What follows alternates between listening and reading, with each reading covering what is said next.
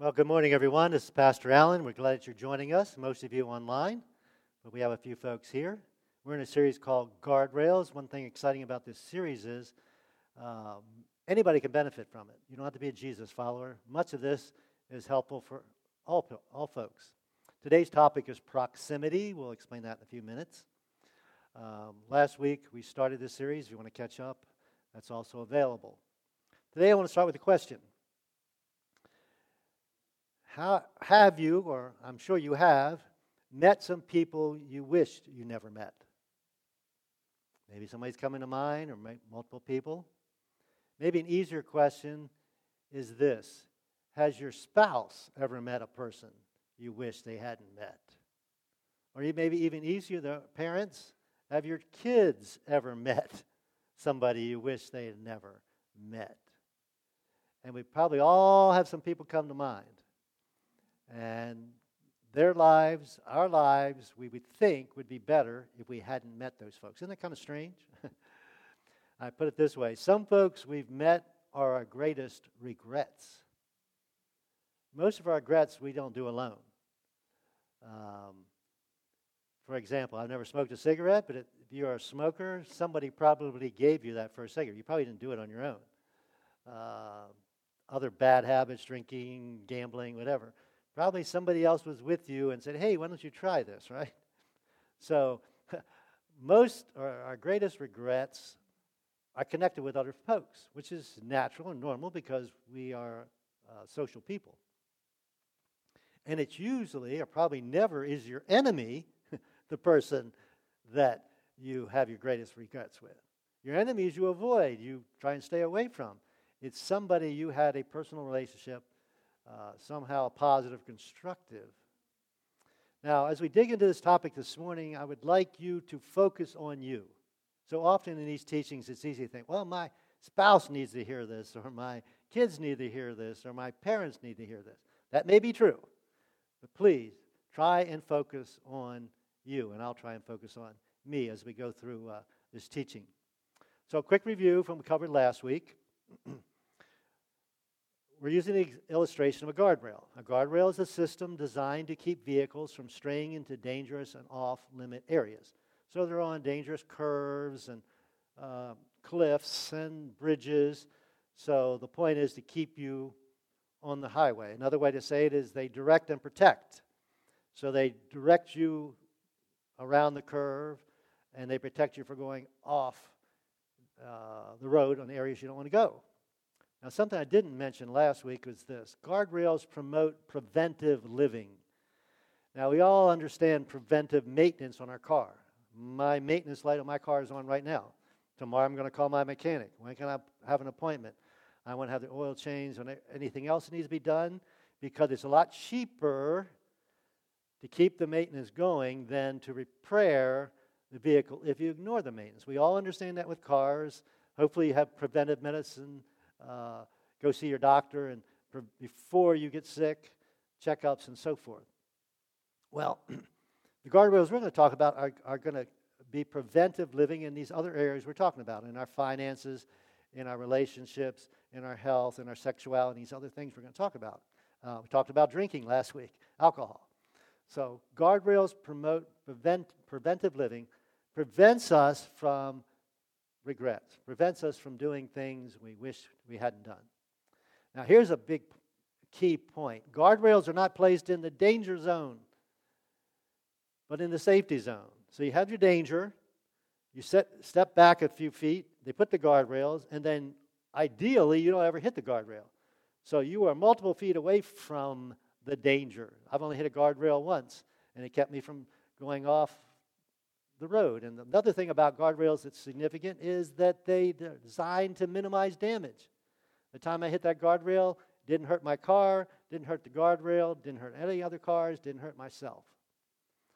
So, with that analogy in place, we say guard, highways are not the only place we need guardrails. We need them in these other areas of life, the finances and our health and other areas. now, None of us like rules. None of us like limits. None of us like to tell ourselves no, do we? I understand that. And the weird thing is that my guardrails seem to threaten other people. I, I, I don't understand that. It, it threatens you that I don't drink. It threatens you that I don't eat meat. It threatens you that, uh, you know, I don't go to clubs, I don't gamble. I, I don't know. Why, why should that threaten somebody else? But uh, we talked about that last week. It, it seems to, and people kind of make fun of you. In fact, we said this culture doesn't encourage guardrails. Culture is content with painted lines, come some vague, you know, wait, have sex when you're ready, uh, drink responsibly. They're not really guardrails, they're just kind of vague guidelines.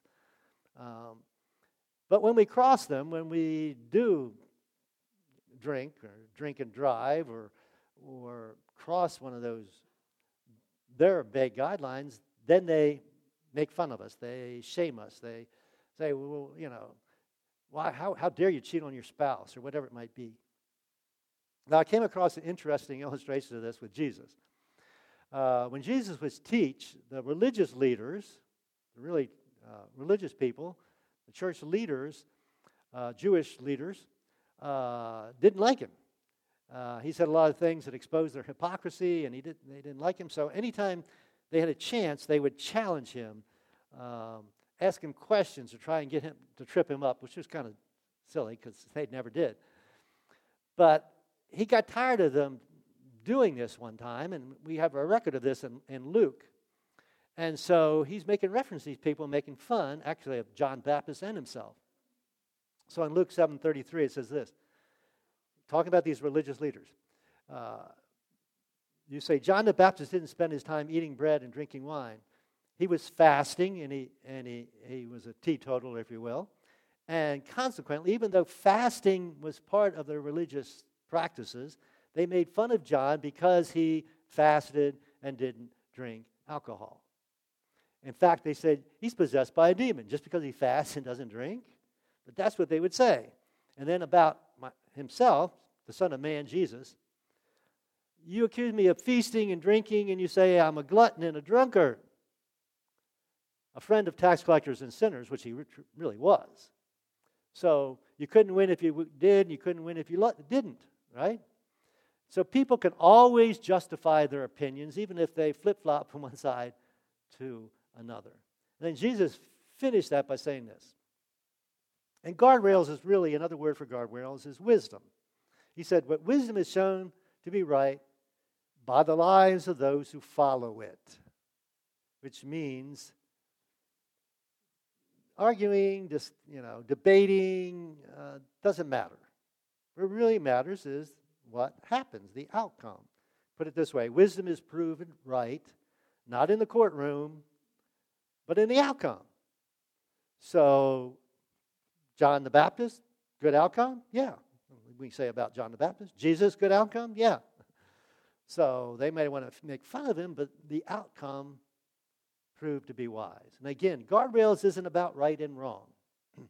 My guardrail is what I decide to do about drinking or eating or diet or exercise or finances, whatever it might be, aren't your guardrails. I don't expect them to be guardrails, and you shouldn't expect yours to be mine.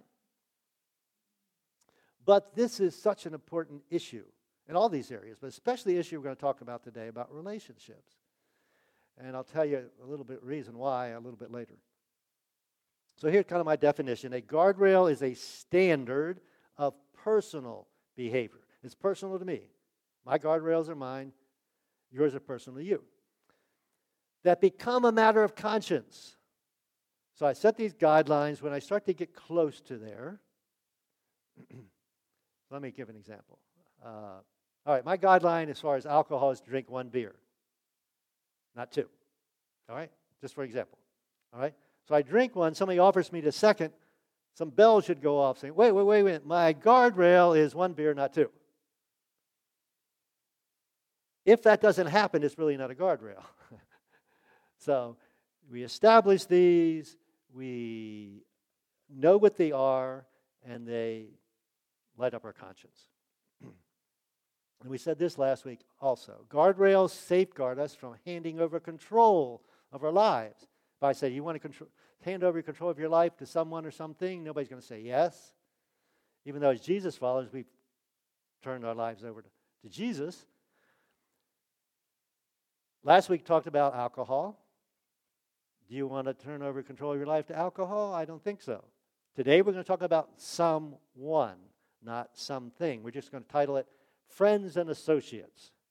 Friends are people you choose, associates are people you just by work by because where you work or because of some team you've joined, a bowling league or whatever, you're associated with these, these uh, people. Now, remember, we said your greatest regrets in life most likely are connected to another person, a person that was at least an associate, most likely you might call a friend. Now, I always like to think about pushback when I'm teaching something. And so I'm going to address a pushback before I do the teaching this morning. And one of the pushbacks is this well, you're just being so judgmental of other people and what they eat and how they drink and how they spend their money. So let me explain to you the difference between judgmentalism and good judgment. Good judgment is a guardrail. So here we go. Being judgmental assumes something about the other person. I'm setting myself up as your what? It's in the word. Judge, right? I'm setting up, up myself. So I'm judging your alcohol intake. I'm judging what you eat or how much you eat. I'm judging how you spend your money. I'm judging who you hang out with. I'm that's being judgmental. And we shouldn't do that. God has set me up as your judge. But guardrails is good judgment. Now, what is good judgment about? Well, good judgment is all about me. It has nothing to do with you. It's about me drawing conclusions about my life. These are things I want to limit. These are places I don't want to go. It has nothing to do with you. It's my good judgment. and my judgment, I don't want to spend more money than I make. I don't want to do that. I don't think that's wise. I want to exercise. I don't want to be a couch potato. I think that's wise. If you want to just sit around all the time, that's fine. That I'm not judging you. My judgment is about me, and it's connected to my past. Things I've done that I shouldn't have done, things I should have done that I didn't. Just things I've learned. I learned about aerobic exercise back um, whew, when I was 30, so 40 years ago. And I've implemented that in my life ever since. So it's about my past, it's about present circumstances, what's working, what's not working right now. And, and we say about your future. Where do you want to go? Do I want to, uh, you know, be in a lot of debt when I retire? I don't want to be in any debt when I retire. Uh, so I have to put guidelines or guardrails in place so that I can get to my desired results. I think that makes sense. Now, uh, preacher, most of you would know, it came up with this suggestion how to deal with those kind of delicate situations. And he said we could borrow this. He said, in those situations, you can say, I'm not emotionally mature enough to, and you can fill it in. I thought the easiest illustration is alcoholic. I've had some alcoholics in my family. And if you invite an alcoholic to go to a bar, what, do they, what should they say? Well, here's an easy way to explain it. I'm not emotionally mature enough to go to a place where everybody's drinking because that is a weakness of mine. Makes sense, right? So, whatever it might be, uh, maybe you have a gambling weakness. Well, don't go to the racetrack, you know, or don't get online where they, you're exposed to that. Uh, whatever it might be, when you're invited to some place where you want to politely say no, don't put it on the other person. Say, well, you're doing something bad. Just say, no, I'm personally not responsible enough, because they probably wouldn't understand the guardrail thing. to do whatever that is. Now, one way to think about this is when you were a child, think back when you were a child. Your parents had guardrails for you, right? Especially when you became a teenager. Um, so, for example, um, uh, teenage girl, because dads and teenage girls are kind of an interesting dynamic. I have a daughter. So my teenage daughter comes to me, she's 15, says, Hey, my girlfriend and I are going with these two guys. And we're going wherever. And my response to that's going to be what? Well, no, there better be three guys. I'm going along with you, or you're not going. Right? Um, so as parents, we are, I put this, put this up, uh, paranoid, right? About the friends our kids keep. I think you were. I was. I think my parents were. Um, in fact, I'm probably more paranoid than my parents. Why? Because I know what I did even with paranoid parents. So I'm even more paranoid, and I've got grandkids now to think about. now, as the child that the parent's paranoid with, what is your pushback? What is your response? Oh, mom and dad, you're so judgmental. Well, no. Well, kind of, but no. I just want you to be safe. And this is the guideline or the guardrail I have for you to hopefully keep you safe. Again, greatest regrets come from who we spend time with and hang out with. Now, parents nowadays have advantages. They can go on Facebook and find out all kinds of stuff about that kid and his parents and everything else. In fact, you can put apps on your car to keep track of your kids, on your phone to keep track of where your kids go, I think. I uh, haven't done that and don't do that. now, again, I'm not telling other parents how to parent, I'm not telling other people how to live their lives. These are all my personal guardrails that determine where I want my life to go or not to go. I'm not telling anybody else what to do. Now, the reason this is so important is this our friends determine the direction and quality of our lives. You're hanging around with good friends or they're wanting to, to, to do the stuff and go to the places you want to go. That's great. And your quality of your life goes up. You hang around with folks that want to go someplace where you'd rather not go, or uh, it's going to decrease the quality of your life. And this is the reason. The things that make relationships so powerful is the things that make them so dangerous. So, whether good or bad. Friends influence us. They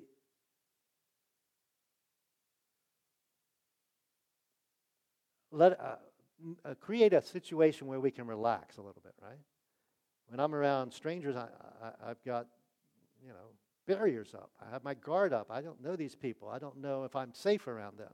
But once we become friends, I let my guard down.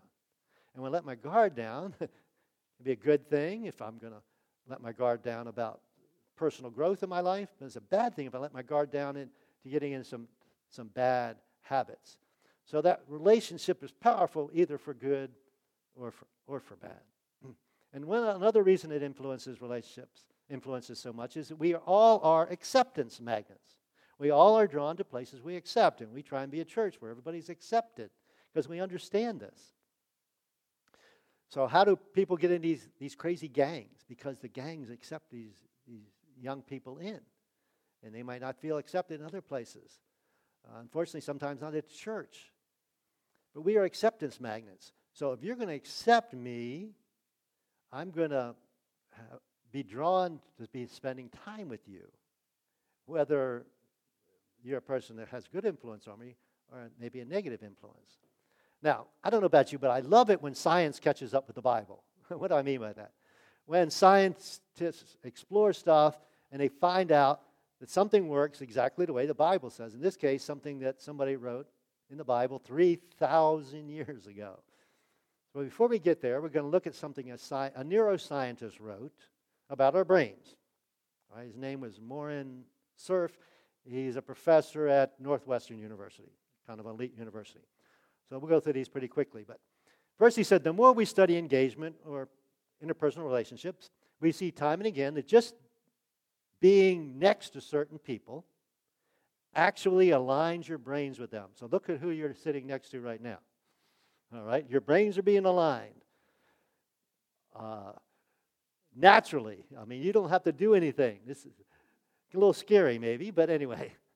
He said, This isn't just behavioral. It's not because you're developing their behavior, it's actually in our brains, it's neurological. So then he goes on to say this. This is great. If people want to maximize happiness and minimize stress, anybody for that? I'm for that. More happiness and less stress. They should build a life that requires fewer decisions. Well, that makes sense. I don't have to make decisions. I you know, life is better, easier. So, how do you do that? Well, you surround yourself with people who embody the traits you prefer. So that's why I like hanging around Jesus followers, because that's the traits I prefer. So it maximizes my happiness and minimizes my stress. Now, again, this is a neuroscientist saying all this. So over time, they or you will naturally pick up on these desirable attributes and behaviors just automatically. You don't have to do anything. Just hang around people that you want to be like, and you will, your brains will start aligning and you'll start to be like them. Isn't that awesome? Well, God's been telling us that for 3,000 years. So I want to look at a proverb, but I want to explain what Proverbs is. It's a book in the Bible, kind of in the middle of the Old Testament. And I read the whole book of Proverbs this week. And I suggest you doing that. It's kind of kind of neat. Because uh, it used to annoy me. If you read Proverbs, it jumps from topic to topic, verse for verse to topic, just jumps all over the place. But if you read the whole thing, it's kind of cool because, oh, yeah, that reminds me of something that I read earlier in the Proverbs. And it's repeated. So we learn things through, through repetition. So there's three or four times it talks about, you know, marry, don't marry a nagging wife or whatever it might be. Sorry, ladies, the it was written by a guy, all right? But there's a lot of wisdom in there. so, first, first seven verses explain why this Solomon, king of Israel, wrote this, David's son. The purpose is to teach people wisdom and discipline. So, guardrails is synonymous with wisdom.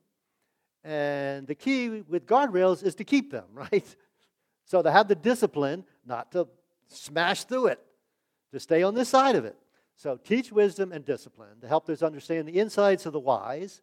The purpose is to teach people live disciplined and successful lives. Discipline ultimately leads to success. To help them do what is right and just and fair. It's about right and wrong, but it's more than right and wrong.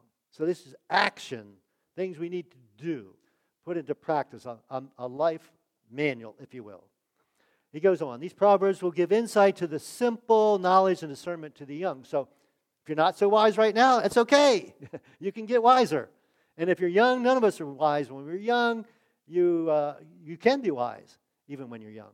So let the wise listen. Of course, you have to listen and become even wiser. Let those who understand receive guidance by exploring the meaning in these proverbs and parables and words of the wise and the riddles. And then he ended with a verse some of you recognize fear of the Lord is the foundation of true knowledge or the foundation of wisdom. But fools despise wisdom and discipline. I like this term, lifetime learner. Hopefully, you're a lifetime learner. I'm starting to learn a little, do a little bit of plumbing. I never did it before. Didn't have to. It could depend on other people to do it for me. And so I'm learning a little bit of plumbing. So continually learn. Flip side of this, you ever met somebody that's a know it all or thinks they're a know it all? Aren't they just annoying? and they really don't know it all. Uh, besides, so we shouldn't be know it alls. We should be continually seeking wisdom. So the proverb we want to look at this morning about relationships is in 13, chapter 13, verse 20. he says this Walk with the wise and become wise. Now we mentioned wisdom is a person that sees life connected. Uh, back up, please. uh, life connected, yes. Um, so I realize what's happening today affects my tomorrow. That's wise. Um, and again, this happens automatically if I hang out with wise people. That's what the next slide says. Wisdom is contagious. You know, hopefully we don't catch the virus from somebody, but hopefully we can catch wisdom from somebody, right? We begin to resemble them. then he tells us about the flip side. All right? Hang out with wise people, become wise. Associate with fools. A fool is a person that doesn't see life connected. It doesn't matter what I do today, doesn't affect tomorrow. Well, that's really not too smart, is it? We use the word fool. Uh, it's a person that lives life carelessly. They're not careful. So they get into trouble. And this is interesting. You expect him to say, you'll become a fool. But it's worse than that. It's not you just become a fool. Uh, you're going to get in trouble. And if you read tra- different translations, it talks about uh, ha- harm, it talks about uh, uh destroy- destroying you. Um, I thought this was a good illustration. It's like uh, if something explodes next to you, you catch the, the shrapnel, shrapnel from that explosion. So when somebody's life blows up because they're fools, we get some of that foolishness that, that, that affects us or falls upon us. It's all because of proximity.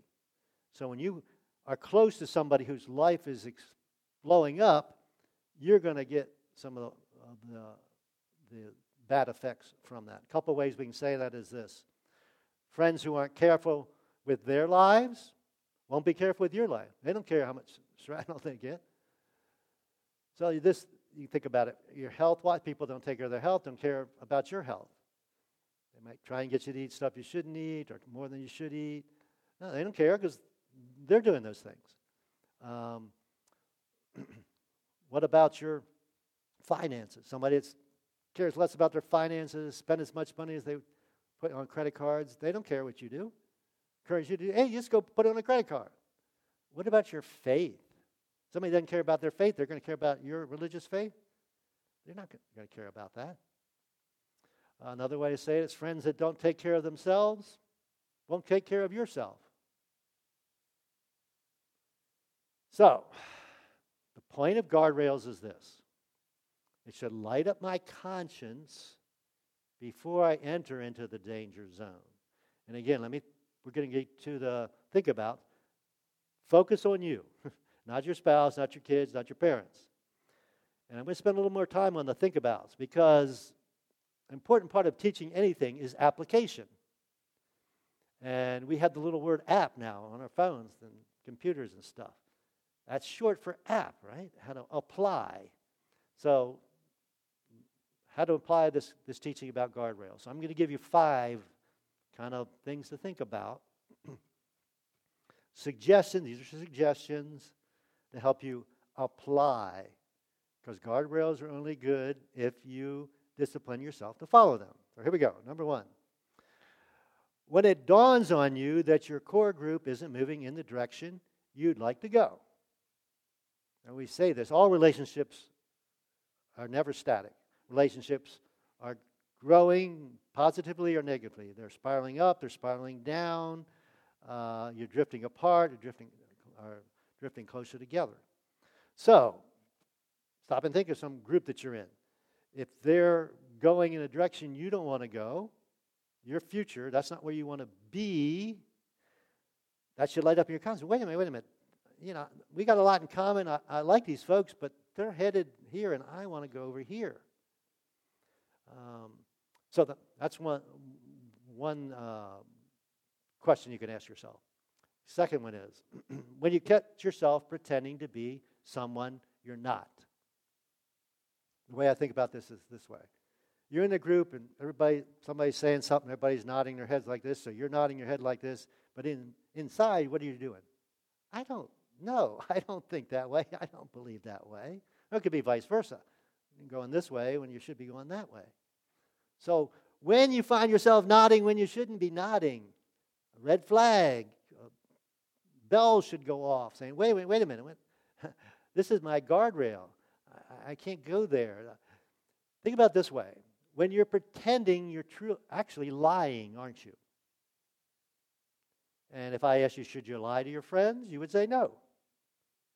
So pretending isn't healthy. Uh, guardrail you don't want to pass, uh, cross over.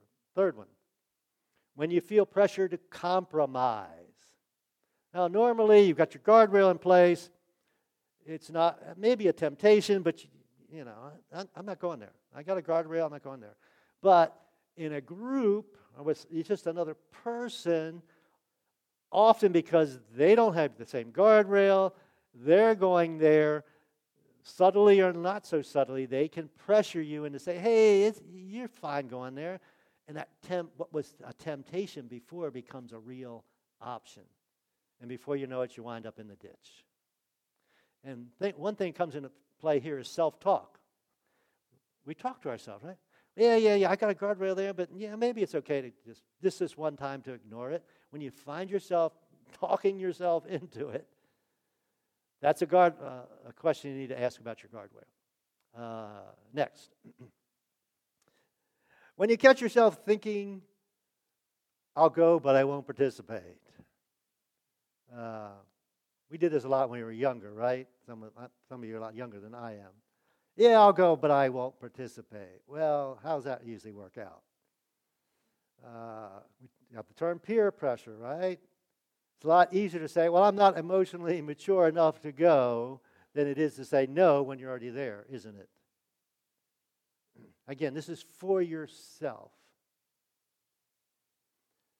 But let me think about this way. Those of you have kids and grandkids, if your grandkids tell you that, what are you thinking? No, you won't. so if you don't think so with your kids and grandkids, you shouldn't think it for yourself. The last one's this when you hope the people you care about don't know your whereabouts. Ding, ding, ding, ding, ding. Right away. Well, um,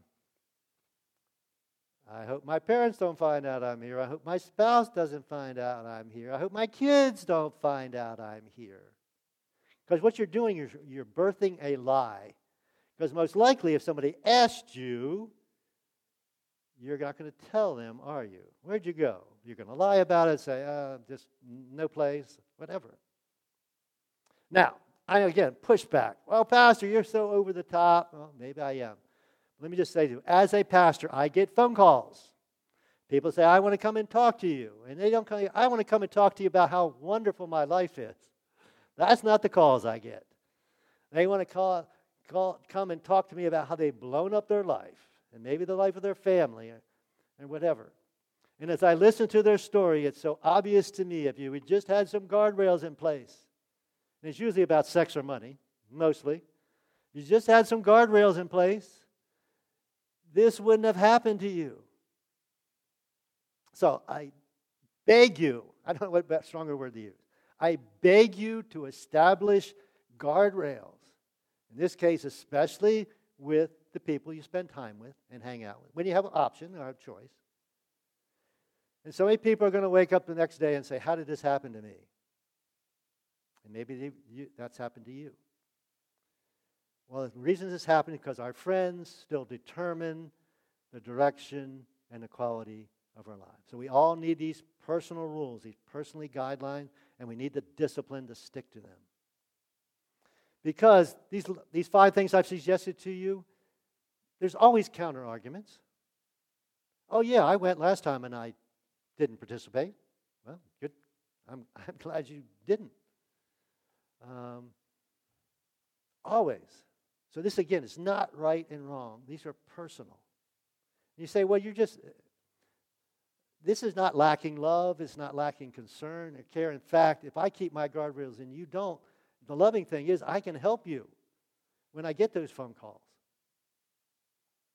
So, in light of your future hopes and dreams, what guardrail do you need to put in place? I could talk more about this subject, but we're going to spend a few more weeks talking about it. Hopefully, you'll join us. let me have a pray with, pray with you and let you go. Uh, Father God, we thank you for the wisdom in, in, in your word in the Bible, people that wrote the Bible. Um, so, for most of us, it's not a lack of knowledge. most of us know where the guardrails should be. but for whatever reason, we haven't decided that there's going to be a guardrail there. And then sometimes we just choose to blow through it for whatever reason. And we thank you that you forgive us when we do that, but we still have to suffer the consequences. And the people that we care about have to suffer the consequences. And if we live without guardrails, when our lives blow up, uh, other people suffer. That's just the reality. And God, so I, I pray that we would be wise enough have guardrails and stick by the guardrails for, for no other reason that we can help the people that don't. So, God, for those of us that have listened to this teaching today, or whenever it's listened to, let us not just say, hey, that's pretty cool information, but let us go to the app. Let us apply what we've learned, because that's where true wisdom. And we thank you in the name of Jesus, whose name we pray. Amen.